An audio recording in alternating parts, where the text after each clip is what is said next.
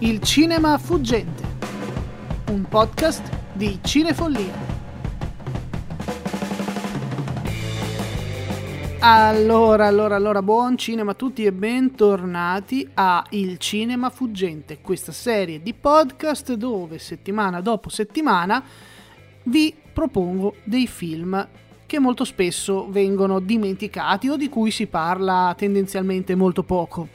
Magari il trend cambierà, eh, perché ogni tanto ci sono fuori dei film un po' più conosciuti, un po' più eh, cult, eh, ho delle idee per i, prossimi, per i prossimi podcast, però nel frattempo vi ricordo i social di Cinefollie, Facebook, Instagram, YouTube, il blog cinefollie.wordpress.com dove scrivo sempre poco, però ogni tanto scrivo, e anche il canale Telegram dove ogni tanto lancio anche dei piccoli eh, spottini di coinvolgimento. Andiamo però a parlare del film in questione prendiamo Michel Gondry questa volta, lo avete visto dal titolo di questo podcast, andiamo a parlare di uno dei film che, insomma, per quanto riguarda Michel Gondry se ne parla anche questo, come ho già detto, molto molto poco. Il film in questione appunto è Be Kind Rewind, gli acchiappa film.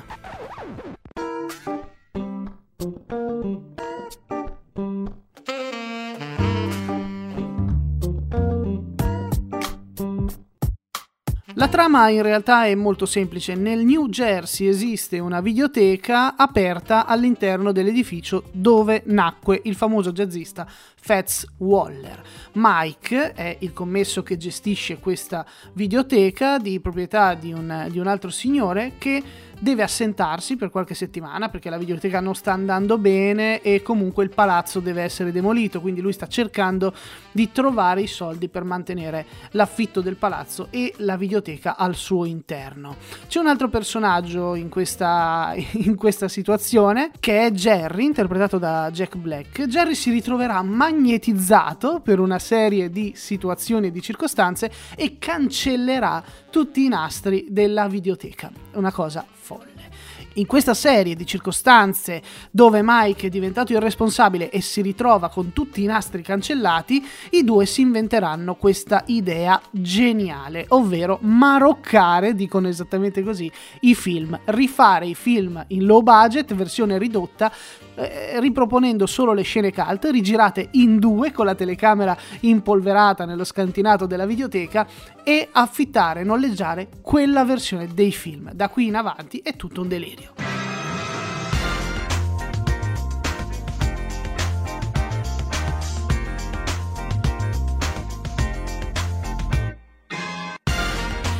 Dicevo, di questo film si parla sempre molto poco, ma soprattutto anche del suo regista si parla molto poco. Chi è Michel Gondry?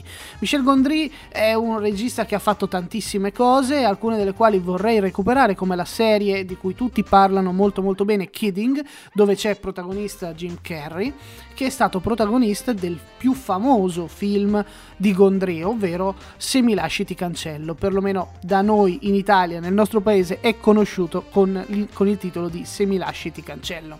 Titolo originale, lo sapete tutti, Eternal Sunshine of the Spotless Mind, che è delle, uno dei motivi per cui in Italia è famoso questo film, eh? il fatto di essere stato tradotto con il titolo di una commedietta eh, banalissima. Poi L'arte del sogno è l'altro film di Gondry, eh, famosissimo, apprezzatissimo, eh, che, che, va a braccetto, possiamo dirlo, con, eh, con il film precedente, con, con Eternal Sunshine, con quello che abbiamo citato poco fa. E poi vi segnalo un altro paio di film di Gondry che sono The Green Hornet, di cui tutti hanno parlato male, secondo me è divertentissimo, cinefumetto prima ancora che diventassero di moda i cinefumetti, e anche Mood Indigo, La schiuma dei giorni. Lo vidi al cinema, non mi convinse tanto, questo qui lo trovai eh, quasi una fotocopia fatta male del, dell'arte del sogno, però anche questo ha delle idee interessanti. Questo è un po' il quadro generale di Michel Gondry, ma che lavoro fa con questo film, con Be Kind Rewind?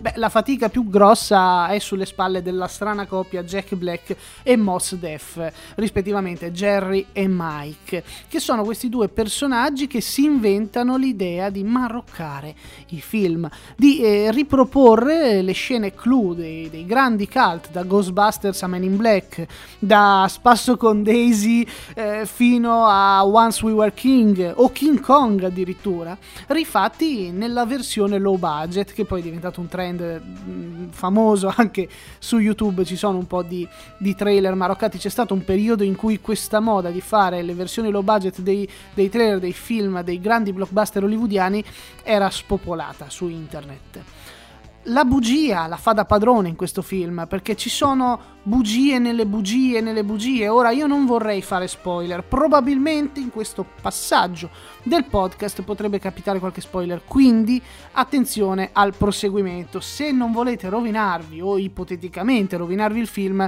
fermatevi qui a mio, a mio discapito. Io proseguo a ruota libera. Se mi passa qualcosa, mi esce qualcosa legato a qualche spoiler, eh, vi, vi, ripeto, il film è godibilissimo, eh, assolutamente, è godibilissimo a prescindere da quello che sapete o meno della trama.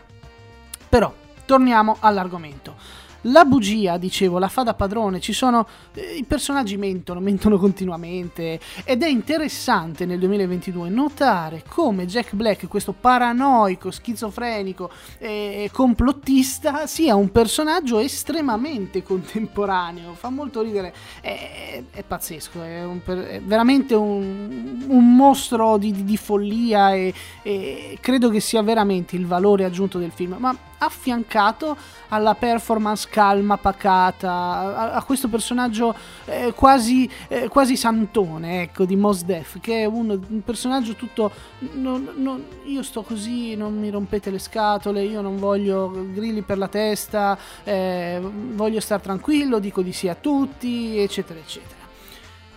Altra cosa interessante da tirar fuori è la nostalgia del mondo delle videoteche, delle videocassette. C'è tanta nostalgia. Rivedere questo film nel 2022 è un colpo al cuore e ho scelto di parlarne in questi podcast proprio perché quando l'ho rivisto non me l'aspettavo, ma mi sono commosso. Alla fine del film mi sono commosso perché c'è questa scena in cui un film amatoriale diventa un cinema, una vetrina di un negozio, diventa una, un proiettore, un grande schermo, uno schermo cinematografico e tutta la comunità si riunisce attorno a questo schermo, si unisce per condividere emozioni, si unisce, si commuove, ride insieme, un'unica comunità davanti a un grande schermo. È una scena fortissima quella del finale, una scena meravigliosa, anche perché usa un carrello bellissimo e, e vabbè, non voglio, cioè sono cose che vanno viste. È, è difficilissimo parlare di cinema attraverso un podcast che non è visibile l'inventiva, l'originalità, l'ingegno di questi due personaggi, che, che, è un po' il filo conduttore di Gondry, è quasi autobiografico questo film, perché se pensate al modo in cui è stato realizzato Eternal Sunshine o anche L'arte del sogno, ma anche Mood Indigo, eh, sono tutti film dove la stop motion, gli effetti speciali artigianali, la prospettiva, eh, i, i, giochi con le dimensioni, eh, i giochi con gli spazi delle scenografie, tutta questa cosa viene eh, rimessa in gioco all'interno del film, diventa una parte preponderante del film, diventa protagonista quasi come i due protagonisti. E questa è un'altra cosa secondo me molto interessante. Forse una parte di questo film è anche autobiografica. Poi c'è anche la parte burocratica, no? la burocrazia che blocca la creatività, lo vediamo in questo film, a un certo punto arriva un personaggio che dice sì ma voi state facendo eh, una copia di, di, roba che è di proprietà di qualcun altro, quindi adesso vi sequestro tutto, vi ciacco tutto, vi brucio tutto, vi schiaccio tutto con la schiacciasassi ed è interessante che questo personaggio, la, la, la, la signora eh, Lawson, sia interpretata da Sigourney Weaver, che è la Sigourney Weaver dei Ghostbusters, che è il primo film maroccato dai due protagonisti. Ma vi ripeto, la cosa più grande e importante la fa la strana coppia Jack Black e Mos Def. Fanno veramente tutto all'interno di questo film, nonostante anche i comprimari abbiano le loro eh, note di merito e siano comunque fondamentali per lo sviluppo della storia, del racconto e del film però loro due sono il fulcro, è tutto sulle loro spalle e il giochino della strana coppia poi ritornerà anche nel eh, cinefumetto di, di Gondry che è The Green Hornet che secondo me merita tantissimo, continuo a dirlo.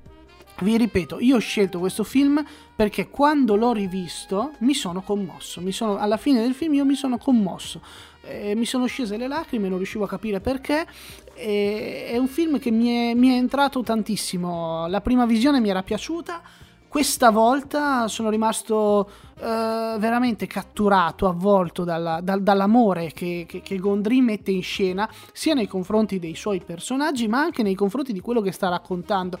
Un amore per il cinema viscerale, fortissimo. E, e boh, se siete, se siete appassionati di questo, di questo tipo di narrazione, secondo me vi piacerà tanto. Ma andiamo a raccontare qualche piccola curiosità.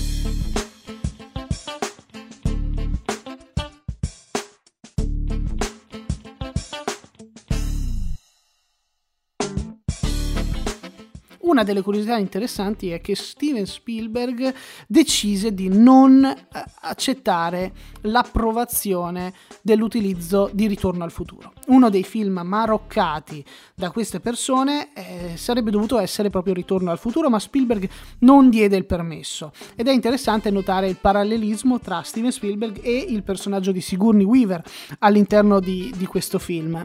Tra l'altro, altra piccola curiosità è che le videocassette maroccate in realtà in lingua originale hanno un altro nome, ovvero Swedid, dalla Svezia. La Svezia è un paese che è molto libertario nei confronti dei diritti d'autore dei diritti di riproduzione di, di, di film di proprietà.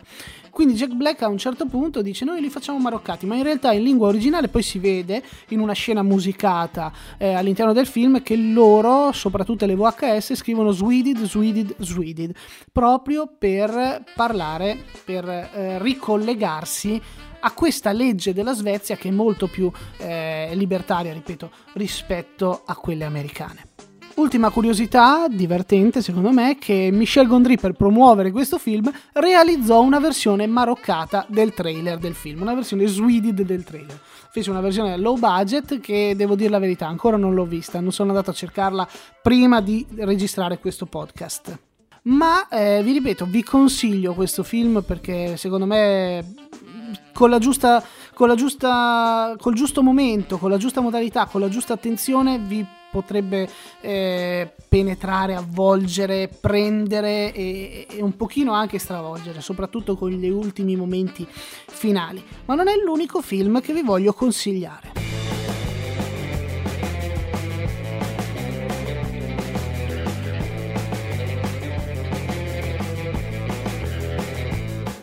Abbiamo aperto, inaugurato questa piccola parte finale del podcast con la scorsa puntata dove vi ho fatto dei consigli paralleli. Anche questa volta voglio consigliarvi qualcosa di parallelo a Be Kind Rewind. Primo tra tutti, ovviamente, ricolleghiamoci a Jack Black, istrionico qui, così come è istrionico nel School of Rock di Richard Linklater. E lì è stratosferico, la storia parla di Jack Black che diventa malauguratamente, per i ragazzi ovviamente, insegnante, o almeno in un primo momento, insegnante in una scuola e scopre questo talento musicale di questi eh, bambini che, che, sono pazzeschi e li vuole coinvolgere in una eh, battaglia tra rock band. Basta, vi dico solo questo. Poi ovviamente parliamo di due commessi in questo film, quindi come non citare i due commessi iconici di Kevin Smith. Quindi vi consiglio Clerks sia uno che due.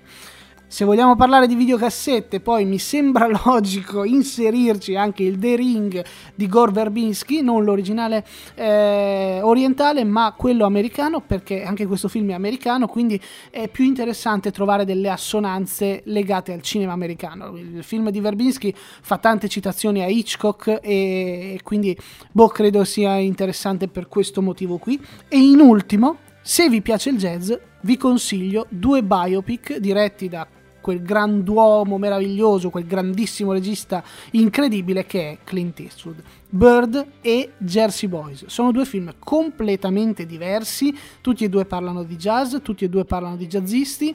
Eh, boh, guardateli perché sono clamorosi. Bird soprattutto ha al suo interno uno dei piani sequenza più belli che io abbia mai visto veramente su questa strada, ma non ve ne voglio parlare. Potrebbe essere anche argomento di uno dei prossimi podcast, ma non voglio spingermi oltre. Vi ringrazio per avermi seguito fino alla fine, vi ricordo ancora una volta i social di Cinefollie, Facebook, Instagram, YouTube, ovviamente il canale, il blog cinefollie.wordpress.com e Telegram. Seguite il podcast qui su Spotify, Anchor e Amazon Music e presto li farò approdare anche sul canale YouTube. Buon cinema a tutti, grazie per avermi ascoltato e alla prossima!